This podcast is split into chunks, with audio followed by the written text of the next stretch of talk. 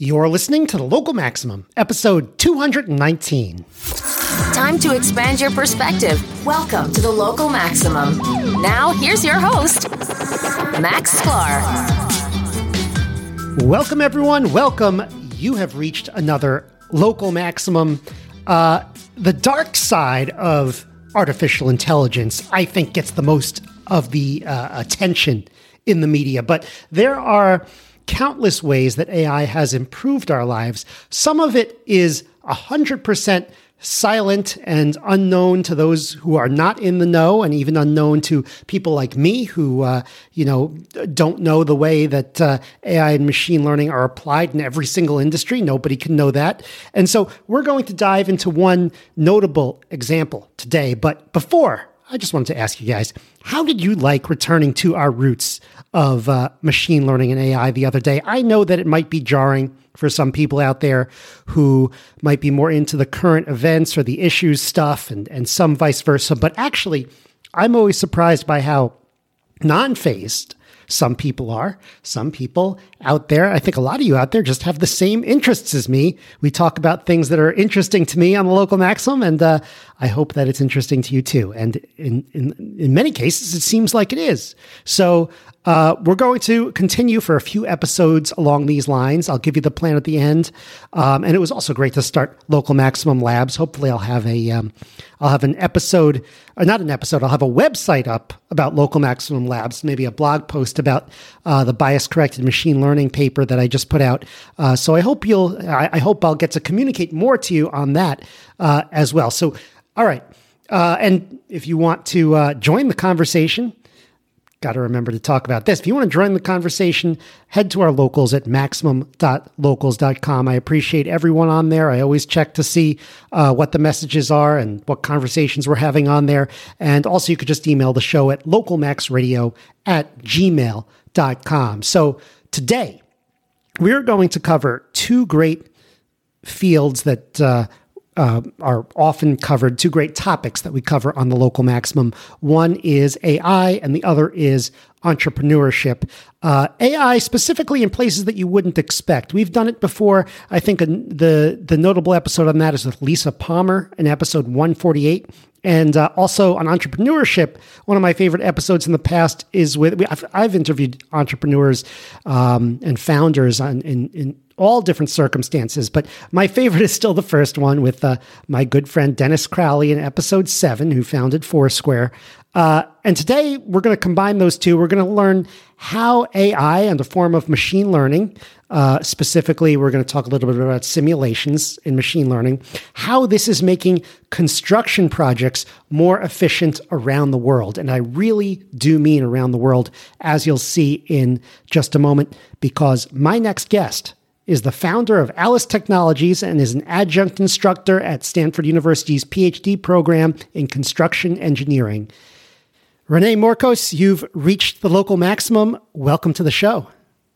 Great to be here. Thanks for inviting me, Max. All right, so let's just start. Um, let's just start by setting the stage and tell me a little bit about your company, Alice Technology. Uh, maybe tell us a little bit about how you started it first, and uh, you know what market did you see what type of technology did you build to solve it? What did your first MVP product look like? What does it look like today? That sort of thing. uh, uh, lots of questions there, I guess. Um, let me kind of uh, run you through how the company was formed, or what was the kind of mo- the aha moment, right? Yeah. And I, and I wish there was two. There's one, but there's two. Um, and so the, the first aha moment is um, I am building landing landing strips for F-16s in Afghanistan, of all places. And um, it's a, it's a concrete slab, relatively simple project, and I'm trying to figure out how to sequence it. And I got you know about 30 guys or 33 guys, and I'm thinking, well, if I put four over here and they do you know rebar there, and the production rate changes, and I move them over here, and I and I can't seem to like figure out the the the optimal solution. Like I got a solution, it works, right? But um, and I keep thinking, like, okay, it would be kind of cool to have a computer kind of figure all this out for me. Right. Yeah. I think to myself, okay, so the computer that, that figures this out for me, you know, I went to find it. I went to USC, did my master's there, went to Stanford, did my PhD, kept looking for the software tool that would do that. And um, it didn't, uh, I didn't really, you know, I didn't find it and I ended up building it. Um, and I think the other um, way that I kind of, you know, ended up doing this was um, I was in a, I was building the, or helping build, I should say, the um, cruise ship terminal in Amsterdam and the cruise ship terminal in Amsterdam was at the time six weeks late, and every day was fifty thousand euros. And these guys were pretty stressed out because they had kind of blown through the profit on the job. They're sort of you know yelling at each other. And I got up, looked out the window, and I noticed that there was, you know, hundred thousand square foot of empty space and six people standing in it. And I realized that construction sites are empty. Right? You know, look at any construction project anywhere in the world, and there's lots of empty space. Yeah, right? there's one out here. Absolutely. Yeah. yeah. And I never like it when you look at it, there's this kind of work happening, you know, in a pocket somewhere, right? But it's not like there's a lot of work happening in all places. And I measured that on average, 3% of construction site space is used for construction. Right. And so 3%. So like, you know, holy cow, like if you can increase that, right? Um, you should be able to reduce project duration. And so I got started in, you know, being in Silicon Valley, being at Stanford at the time, I was doing my PhD um, you know, started to realize that there's lots of different ways you can increase space usage. Like you could sort of schedule A, B, and C at the same time, or maybe you could do A, D, F, or A, D, E, or whatever the you know allocation of, of tasks was. And so, you know, started to fidget around with algorithms. And that's kind of one of the questions that you asked, like, what did Alice used to look like? What does it look like now? Um, well, Alice, when it, when we started, was literally a screen that would show you these little squares that would pop up. And so the, the, the, the view was like a top down view. Imagine you were sort of in a helicopter looking down at a construction site. So these squares, was this a map? Each square? Yeah, the map would be where the work was occurring. Okay. So, you know, somebody building the column in the, you know, upper upper corner, you know, there would be a little blob, a square that would appear as, as I'm building that that that, that column. Right. And right, so, yeah, these, you know, and at one point, we realized like, oh, we should change the colors of the squares so that you can kind of differentiate between different tasks, right? And so, you know, they would have a little timer on the right side, and it will imagine like a bunch of squares. And the, and the great thing about Silicon Valley is that we raised, I think, half a million bucks based off of that, right? Um, a bunch of squares dancing on a screen, but you know, the graphics sucked, right? But what it was actually doing was pretty nifty. It was actually telling you how to build a construction project. It was literally telling you here's what you need to do to build a project right? And so from there, we we started to build, you know, product around it, right? We had a technology, we needed a product, and so you know today it's it's you know really polished, very nice looking sort of thing that, that you can, you know, set up and schedule and, and re- resequence and, and yeah, it's it's a it's a beautiful piece of technology. You know, okay. I, yeah, I, I want to get back into the, the product and the tech, but I want to go back first and ask you about a couple uh, couple things that, that, that I heard. So, the interesting projects. Uh, you were in Afghanistan. You were in well, where was the cruise ship terminal? Was that in Amsterdam? Amsterdam you said, yeah. yeah. So where? give me a sense of what was the timeline of those uh, versus when you started Alice, and like what? How did you end up in Afghanistan? Because uh, you mentioned of all places, and it's like, well, hold on, I don't want to just let that go.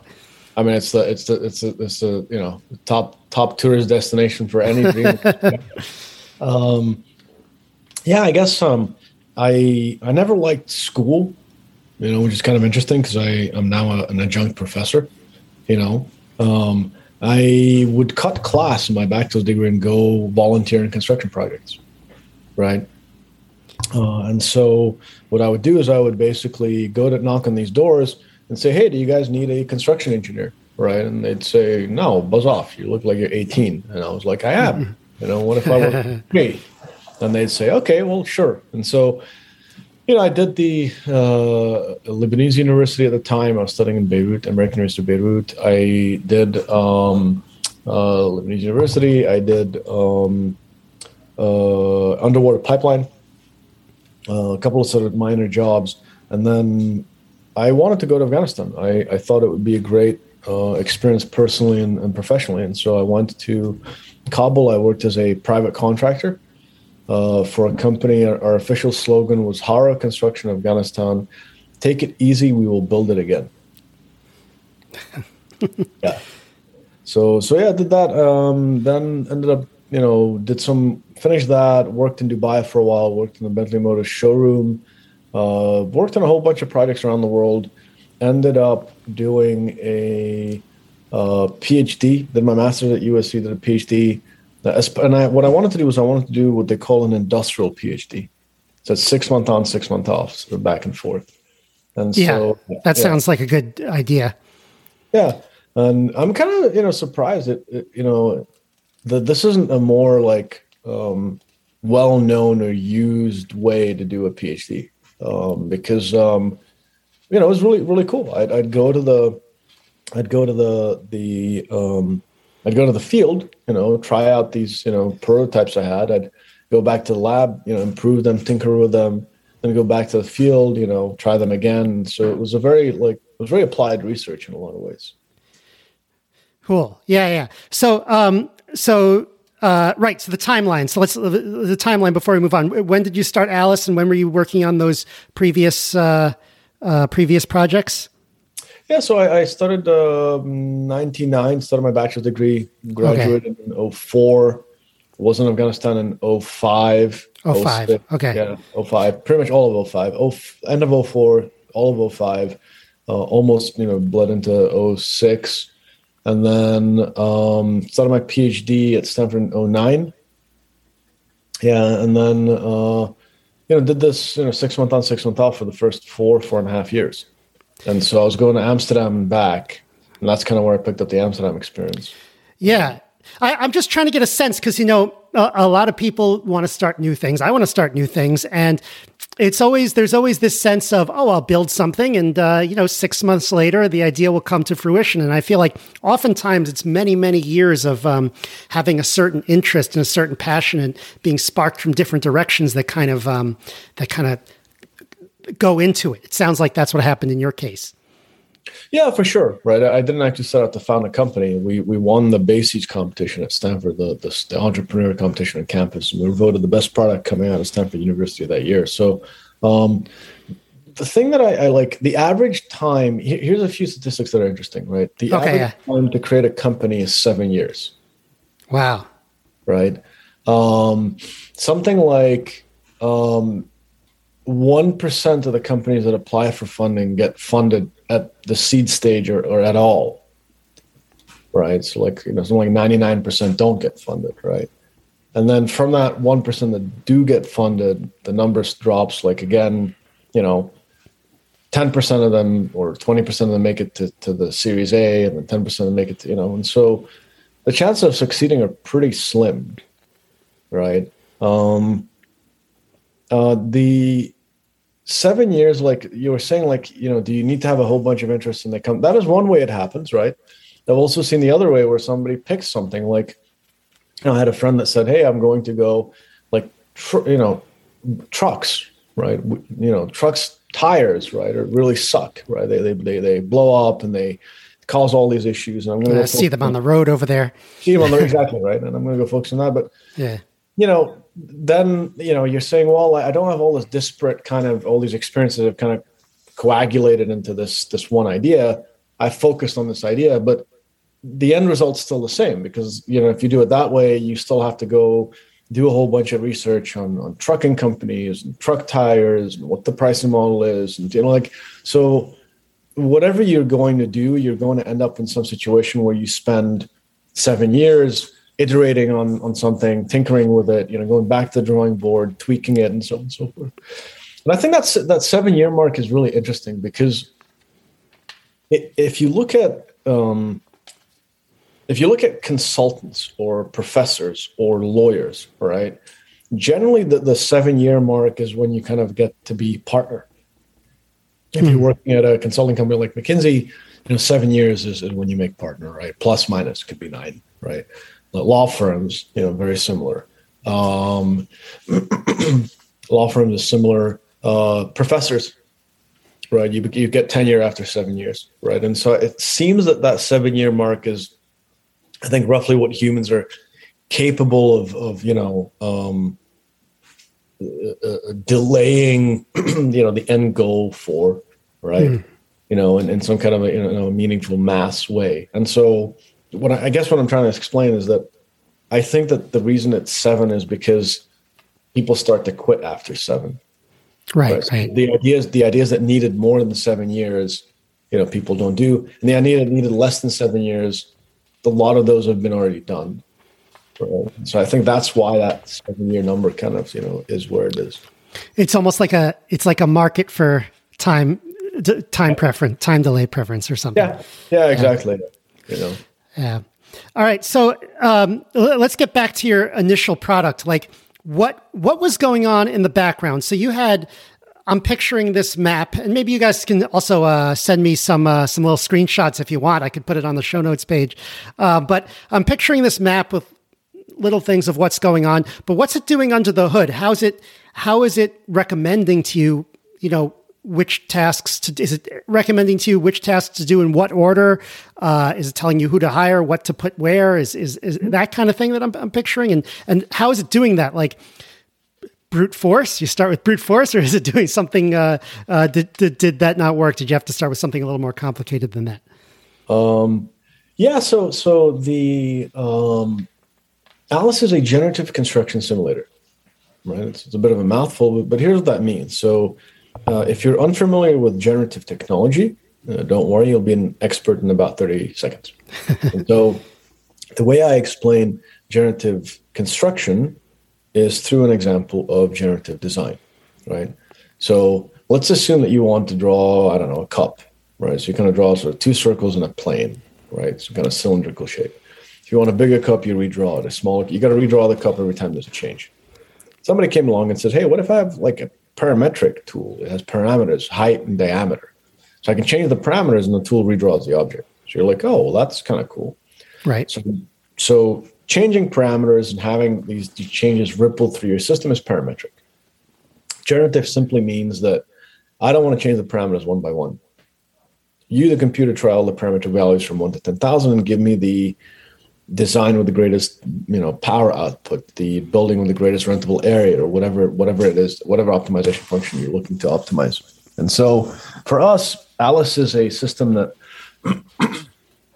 takes a construction project you put it in our system and it can generate six million different ways of building it for you. It will build your project with one cranes two cranes overtime no overtime right? And so um, it, it is what you were saying. It, it will tell you the optimal sequence in which to construct, the optimal number of cranes, the optimal number of crews, right? It will tell you all of this stuff. So that's that's basically how the system works. Right. So, but like if you have too many parameters, you have too many combinations, you can't really brute force every single combination, can you? That is correct. There's no. Um, so let's start with why is it simulation? Right? It's a generative construction simulator, right? Yeah. Uh, it's simple. Uh, there is no mathematical answer to the, the, the, riddle that we're trying to solve, right? So you can't look at a construction project and say, okay, it needs 6,000 tasks and these tasks need these resources and these resources are being used in this, you know, then I have this many resources, these many resources available. And this is the sequence, you know, these are the potential sequences.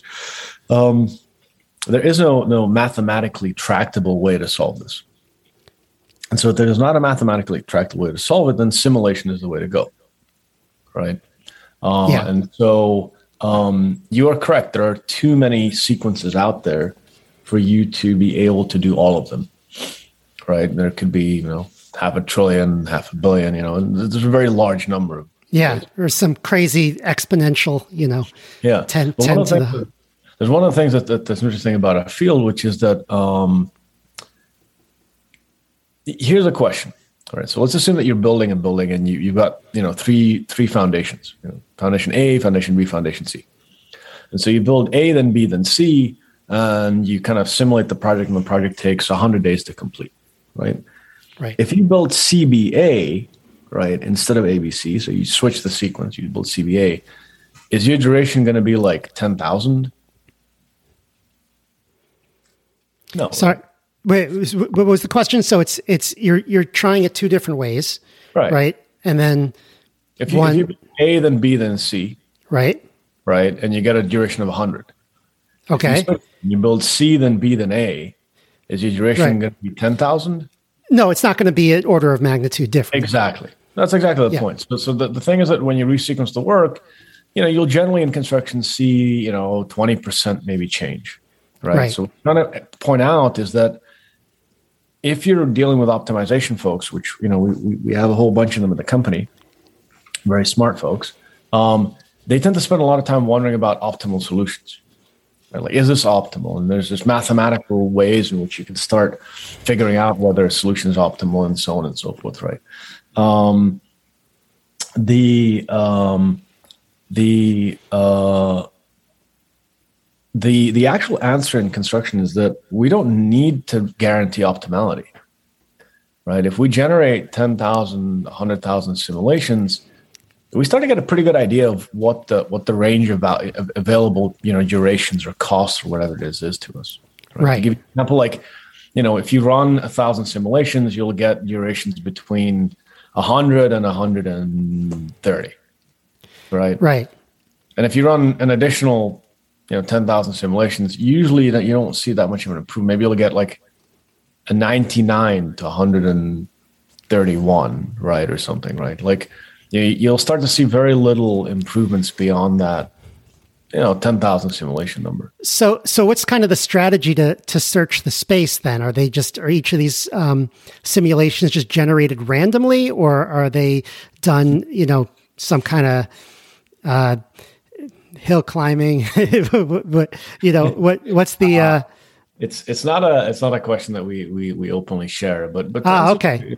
To, to answer your your you know I, I can give you sort of some ideas of, of you know um, how Right. we're approaching it, right? Um, one of the things that's that's interesting is that um, we are intimately familiar with the problem. And so the, the the the good thing about you know doing construction scheduling and only construction scheduling and construction scheduling over and over again every day of every week, you know, every year, like we do construction scheduling, is that you start to understand some specific properties of the construction schedule. And so you will start to understand that the the order in which you resolve constraints, you know, helps and, and sort of those kind of things. Um, the the other thing that's sort of interesting is, you know, um, is it random? Um, like to some extent, like what isn't, right? So yes, right. Like your original solution has some randomness in it, right? oh, sure, yeah, you're, you're using your, your knowledge, your, your heuristics knowledge. That you, you understand some of the heuristics around the problem, and so you're sort of narrowing down the the, the state space. That makes sense, right? Um, right. The um, state space. The um, the other thing that's kind of interesting about oh, here's an interesting one as well, which is in terms of randomness. So one of the things that was really sort of interesting for us is that when you run Alice, right, um, the computer scientists always want to explore more options. Right? You know, the more options you explore, Sure. the bigger the chances you have of finding a more optimal solution, a better solution. Right. So you want a bigger space, and you run into Exactly. curse Right. dimensionality. Exactly. Right. yeah. What's kind of interesting is that for us, when we run Alice, right? Let's say that you run Alice and you run it a thousand times, and it looks at a thousand different ways of building your project, and it says, "Here's the fastest of those thousand. Let's assume that somebody on the other side of the planet runs that same simulation, just simply clicks rerun on it. If it gives you different solutions, it really messes with the user's head in the sense that the user's like, "What? What the bleep? Right? This thing." Right. Right. I, I hit simulate twice and it gave me completely different results. Right. And so what's interesting is that the randomness of our solutions, there's an interest, like there's a give and take in the sense of if you rerun it, we want you to have the same thousand runs that you had originally. So there's a pseudo random generator.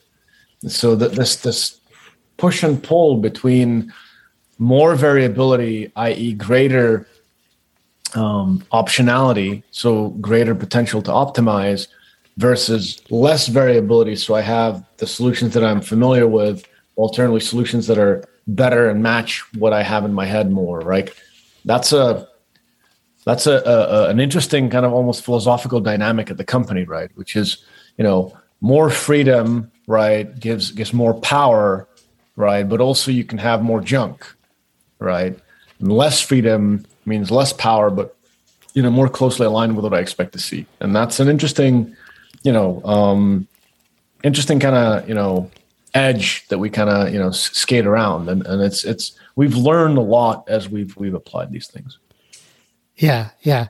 I guess what I'm thinking now is this podcast is called the local maximum. So I feel like it's obligatory to ask do you make sure that the results are at least a local maximum? Like, do you fiddle with it? Like, you find nearby solutions and Absolutely. make sure at the top? So, so, so, you you can, in with this sta- solution space, you will end up at a local maximum. Hmm. And so, so what what the software does is it is it kind of re rejiggers the seed, so to speak, to knock you out of that and then sort of start looking at, at other local maximum. Right. And then you find the best local maximum you can. It might not be the global maximum, but like you said before, it's going to be pretty good. Um, it's going to be pretty good, uh, exactly. And probably the global maximum is not much better. Um, no, but, it's like the way I've explained it is like, is there a yeah. solution out there that is like one day shorter than the te- you know than the than what's available from these 10,000 runs, you can get hit by a meteorite, you know, but the chances are pretty darn slim, right? Right. Is there a solution out there that's going to be like 100 days or 50? No, there's not, right?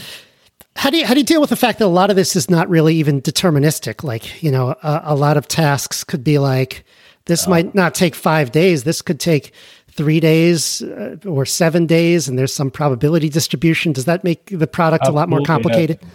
Yeah, yeah, yeah, yeah. That's a that's a really, really like critical key question to anybody working in, in optimization or AI or, or ML or anything. Um, the first like the, the, the first question that we had to answer as a company is, is are we building a stochastic or deterministic system? Right. And so for users, you know, that are unfamiliar with the terms, um, deterministic means that you assume that that reality is going to you know match exactly you know how you said it. So you know, it takes five days to build a column. So every column in this building is going to take five days, right? And you assume that that you know uh, the crew shows up and does what it's supposed to. It's deterministic. It's predetermined how this is going to play out. There's a different way to do it, which is stochastic, which is uh, I'm going to roll some dice, right?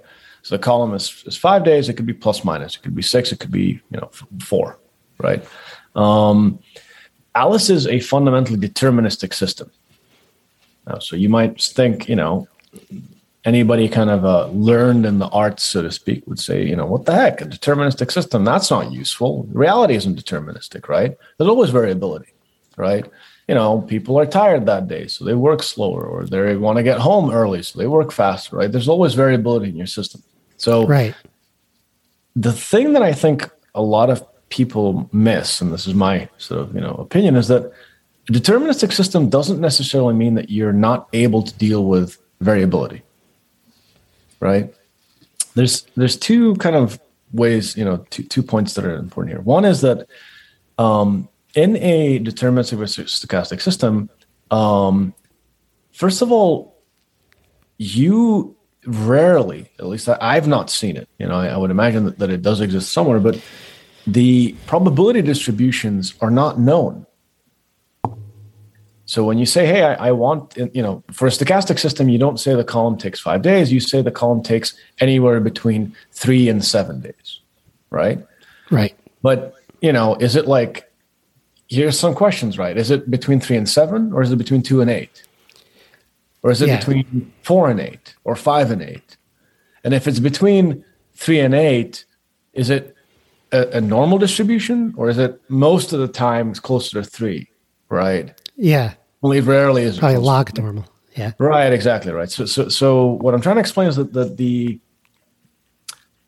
nobody has these probability distributions, right? You can assume a normal distribution, fair enough, right? You can say, you know, um, it's going to be, you know, closer to, you know, three or, or, or eight.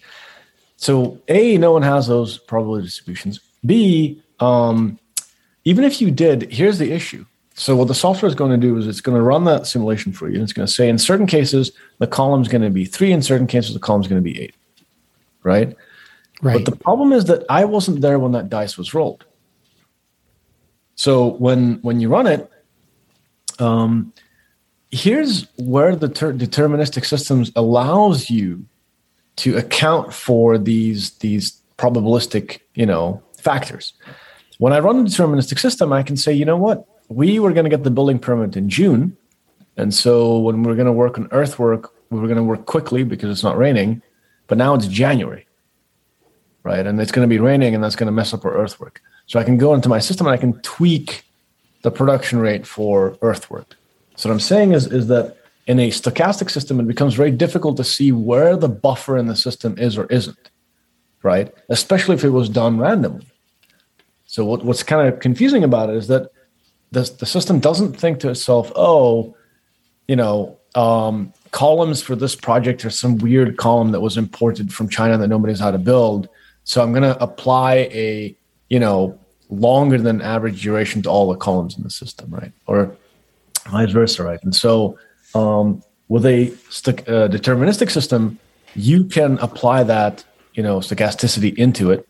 Is is is a, is a point. And the last point I'll make is that um, what's really cool about a deterministic system is it's very quick to update any changes that are, are happening in real time, right? So the um, the uh, probabilistic, uh, the probability um, let's assume that the production rate is, is lower or higher, you can just update your system and hit resimulate, if I'm making sense. Yeah. Yeah, yeah. I think this whole uh, stochastic versus deterministic discussion is is really in- interesting. I think it gives us like real insight uh, into how some of these statistical models work in the real world, and it sounds like it's really a um, it's really an important design decision uh, based on what your um, what your application is. So it, it sounds like in, in yours, deterministic is the way to go. And if you want to look at different things that could happen, different scenarios, you simply program, you simply input those, and you get a bunch of different scenarios. Yeah, is that what I'm getting right? Yeah, yeah. So, um, yeah, no, that's uh, that's very fascinating. Sounds like if you try to do stochastic as well, it would everything just becomes a lot more complicated um, as well on the back end. I mean, the, the, here's the deal, right? You, you have a stochastic yeah. system. I've used them, right? The stochastic system has a thousand tasks, right? And each of those tasks has some duration. It can be done in yeah. Three days or eight days. Minimum three, maximum eight. Minimum ten, maximum twenty. Minimum, you, you know, maximum. So you, you might each of those might have a hundred different scenarios, and then you right. have all of a sudden. But then, so the system runs. And you say, you know, roll the dice, pick a randomly duration between the two numbers I gave you, and and run it. And then so the system yeah. comes back and says you have an eighty percent I ran a whatever. I ran 500 simulations, and for 300 of them, the duration was 100 days or less. So you go to your boss and you say, "I have a 60% chance of finishing this project in 100 days or less." Yeah. What like? Okay. What what what what does that mean? Like, what do I do with that? I need to I need to deliver this job to the client in 100 days. So you want me to go to the client and say, "Well, you know." we have a 60% chance of delivering on time. It's like, no, you're going to deliver this on time. That's what we pay you to do, right? Right, right. So that's that's the, the challenge with these, these stochastic systems. And there are certain, you know, instances where you have the probabilities. Right? There are certain probability distributions that have, have been calculated, right? Great. Then then we can use it. For a field like construction, no, we don't have that data. Yeah. So Okay, I, I want to shift gears a little bit because you've been optimizing construction projects for a while now. What do you find is usually the bottleneck for these construction projects? Like, what kind of advice does your software um, give these project managers uh, or or give the people running it that that seems to um, work really well? Like, do people say like, "Oh, I never would have thought to to do it this way"? What's interesting about the the software is that. Mm, most of yeah you know, in probably 70% of the cases, so whether that's most of like probably 70% of the cases we see the software figures something out that the human didn't. Hmm. And um, here's an example, right? So we were working one of the earliest jobs. This is kind of one of the first times the system, you know, quote outsmarted me. And so in construction, you tend, you know, let's say you're building a a, a multi-story parking lot, right? And so in construction, what you try to do is you try to put your steel on Thursday so you can pour the concrete on Friday and it dries over the weekend. Right? So concrete dries. Right. You know, you, you, nobody's working on the weekend, so you want it to be drying on the weekend. And so in construction, you know, my dad was in construction. He kind of raised to put the steel on Thursday, pour it on on on Friday, dry it over, cure it over the weekend, right? Um, what's interesting is the software when we ran the simulations did something that that I've never seen before or thought about. And what it did was it it did the, that expected pattern on the first floor, but on the second floor, it cured or dried the concrete during the week. Which you're like, wait, why would it dry the concrete during the week? That doesn't like that because you know no one's your your labor force that's available isn't isn't working, right? They're waiting for the concrete to dry. Right. And the third floor was weekend. The fourth floor was week. The fifth floor week weekend week weekend week weekend week, and then originally I was thinking like, you know, is it possible to just like really, you know, I mean, it went through three million sequences, but it, it screwed it up, right? Or yeah, you're like thinking, is there a bug? Is there exactly? but then when you when you looked at it, what we realized was that if you had forced the software to do, you know, dry the concrete on the weekend, what it on the next floor, it would have to wait. It was like to, it was ready to to to pour the concrete on Tuesday and if you had to wait, you would have pushed it out till Friday, if that makes sense. So, like for it to do weekend, right. week, weekend, weekend, weekend, it would have to wait. And so, what it realized was actually the the optimal cycle. So, in our field, you're always thinking in terms of you know cycles. Very strangely, wasn't one floor because for us we're always thinking in terms of you know one floor is one cycle so i, I got to get the cycle down for one floor right and um, what the software figured out is that the optimal cycle was two floors, right? So that's one example of, of, of it sort of figuring out something that, that we didn't know. And it that's happens a lot. Yeah, that, that's uh, that's actually a, a, really fascinating example. I, uh, you know, I and it, it, I guess it kind of makes sense. Like if you're ready to pour on Tuesday, then maybe go on Tuesday. But uh, but you also kind of want to have it in the week. and then having that, you know, it makes sense that that alternate works, I guess, but you wouldn't really think of it. You wouldn't really, um, mm-hmm. you, you wouldn't be sure if someone suggested it. You'd be like, "Are you sure?" You know, I don't know. Um, okay, yeah. So that's really interesting. I, I, think we're about out of time, but um, maybe you could tell us a uh, a little bit about where people go to learn more, and maybe any last thoughts, some concluding uh, ideas uh, to, to, to summarize uh, what we went through today. Yeah, definitely check out our website, alicetechnologies.com, uh, plural, Alice Technologies. Um, shoot me an email, renee at alicetechnologies.com. Uh, we're always keen to sort of work on projects, uh, commercial infrastructure jobs, 100 million and up. Uh, that's our sweet spot. If you've got any sort of complex project that's, that's running into trouble, we'll, we'll run it. Um, yeah, and I think like closing sort of thoughts. Um, what's happening in the construction industry right now is, is incredibly, incredibly exciting. It's the what's happening in the construction is what happened in manufacturing in the call it 70s, 80s. Right, construction is, is becoming digitized. It's becoming sort of a high tech, high end field. Uh, 2017 was was sort of the turning point for us, and so um, I'm really, really excited to see what's going to happen in the next 10 to 15 years as, as more and more you know companies like ours uh, start to saturate the market. Very great. Uh, René, and also this will be available on our show notes page, uh, localmaxradio.com slash 219. René, thank you so much for coming on the show. Max, great to be here. Thanks a lot. Have a good day. All right. That was uh, quite a lot of fun. Next week, it'll be either me or just me and Aaron, maybe, and we'll talk about some more AI news. Um, that'll be more current events driven. And the week after, I have an episode for you on AI and emotion. So that'll be really interesting. This is a big AI month here on the local maximum. Have a great week, everyone.